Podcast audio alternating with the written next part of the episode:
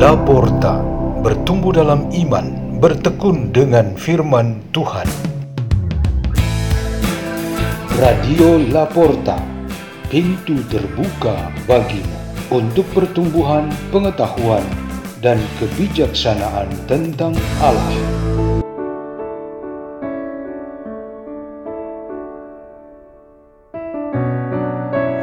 Bersama tim Laporta, asuhan Peter Tukan, biarawan SDB Salesian Don Bosco.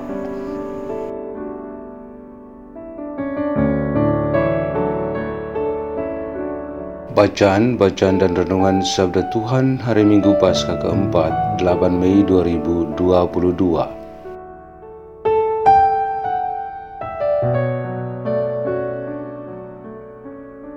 Bacaan dari Kisah Para Rasul Sekali peristiwa, kembalilah Paulus dan Barnabas ke Listra, Ikonium, dan Antioquia. Di tempat itu, mereka menguatkan hati murid-murid dan menasehati mereka supaya bertekun dalam iman. Mereka pun mengatakan bahwa untuk masuk ke dalam kerajaan Allah, kita harus mengalami banyak sengsara. Di tiap-tiap jemaat, rasul-rasul itu menetapkan penatua-penatua bagi jemaat setempat, dan setelah berdoa dan berpuasa, mereka menyerahkan penatua-penatua itu kepada Tuhan, yang adalah sumber kepercayaan mereka. Paulus dan Barnabas lalu menjelajah seluruh Pisidia dan tiba di Pafimilia. Di situ, mereka memberitakan firman di Perga, lalu pergi ke Atalia di pantai. Dari situ, berlayarlah mereka ke Antioquia. Di tempat inilah mereka dahulu diserahkan kepada kasih karunia Allah untuk memulai pekerjaan yang kini telah mereka selesaikan. Setibanya dari situ, mereka memanggil jemaat berkumpul lalu menceritakan segala sesuatu yang dilakukan Allah dengan terang mereka dan bahwa Allah telah membuka pintu iman bagi bangsa-bangsa lain. Demikianlah sabda Tuhan.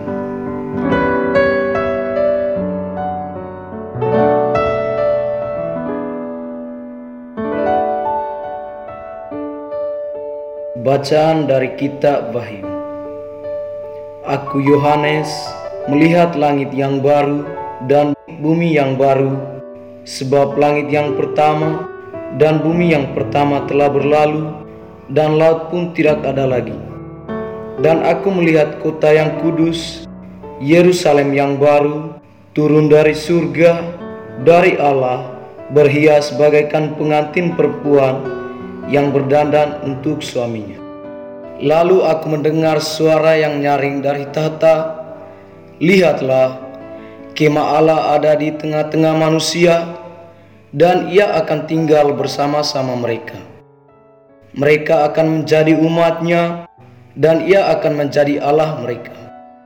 Allah akan menghapus segala air mata dari mata mereka dan maut tidak akan ada lagi, tidak akan ada lagi perkabungan, ratap tangis atau duka cita, sebab segala sesuatu yang lama telah berlalu. Ia yang duduk di atas tahta itu berkata, Lihatlah, aku menjadikan segala sesuatu baru. Demikianlah sabda Tuhan.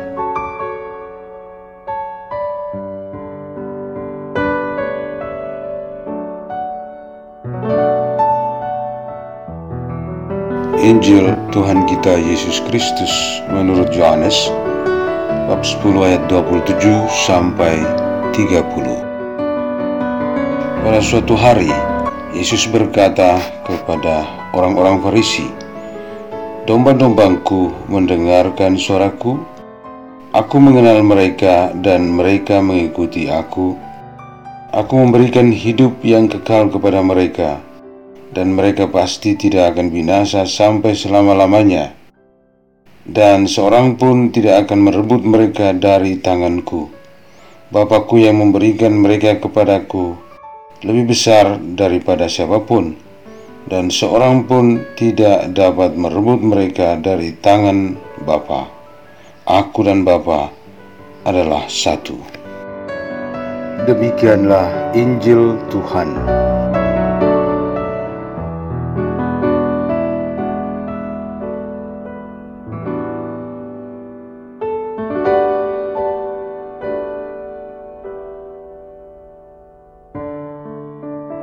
Tema renungan kita pada hari Minggu Paskah keempat ini ialah Gembala dan Domba yang Baik. Hari ini menurut tradisi gereja adalah hari Minggu Gembala yang Baik Gereja merayakan ini dengan kegiatan Minggu Panggilan. Kita paham bahwa para gembala dan pelayan gereja dan masyarakat telah melalui proses pembinaan sebagai orang-orang terpilih dan terpanggil. Mereka adalah pria dan wanita yang ingin menjawab panggilan Tuhan secara khusus yang disebut panggilan imamat dan hidup membiara. Kata gembala dari bahasa Latin pastor dan bahasa Inggris shepherd menunjuk pada diri Yesus Kristus, Gembala Agung dan Utama. Yesus mengatakan sendiri tentang ini dalam Injil Yohanes pada hari ini. Ia lalu jadikan kita semua domba-domba gembalaannya. Bagi kita di dalam gereja Katolik, misi Yesus Kristus sebagai gembala menjadi sebuah tugas partisipatif, yang berarti bahwa mereka yang terpilih itu mengambil bagian dalam misi Yesus sendiri. Itulah mengapa kita memiliki gereja dan ada perutusan yang diberikan Yesus dan gereja. Partisipasi ini berwujud pada beberapa tingkat.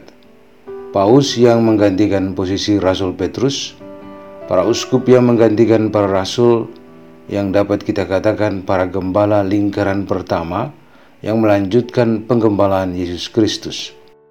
Sampai saat ini posisi mereka ditandai dengan tak-tak kepemimpinan untuk sebuah gereja universal, juga gereja lokal. Tingkat yang menyusul ialah para imam yang berpartisipasi dalam tugas imamat uskupnya. Ada imam diosesan yang bekerja di uskupan masing-masing, dan imam tarakat yang bekerja melalui perutusan tarakat masing-masing.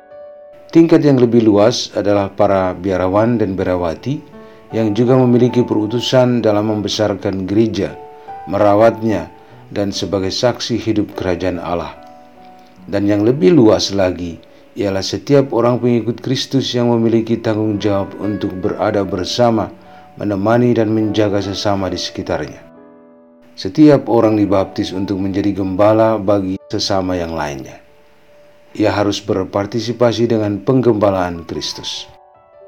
Menurut inspirasi bacaan liturgi hari ini, perhatian gembala kepada domba-dombanya dapat diringkaskan menjadi tiga. Pertama, gembala mengenal domba-dombanya. Mengenal, mengetahui, dan memahami merupakan bentuk-bentuk kasih sayang dan perhatian.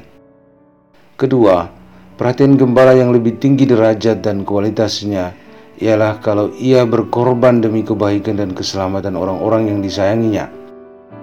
Ketiga, Gembala peduli akan kenyamanan dan keselamatan jiwa mereka yang ia perhatikan. Jadi, kita sebagai pengikut Kristus terpanggil dan terbentuk dalam seluruh perjalanan iman di dunia ini. Sebagai gembala, Kristus sendiri yang akan memampukan kita untuk menjadi gembala. Marilah kita berdoa. Dalam nama Bapa dan Putra dan Roh Kudus. Amin. Ya Allah dan Tuhan kami, Jadikanlah kami domba-domba yang benar dan baik di dalam gerejamu. Bapa kami yang ada di surga, dimuliakanlah namamu, datanglah kerajaanmu. Jadilah kehendakmu di atas bumi seperti dalam surga. Berilah kami rezeki pada hari ini dan ampunilah kesalahan kami. Seperti kami pun mengampuni yang bersalah kepada kami. Dan janganlah masukkan kami ke dalam pencobaan, tetapi bebaskanlah kami dari yang jahat. Amin. Dalam nama Bapa dan Putra dan Roh Kudus. Amin. Radio Laporta, pintu terbuka bagi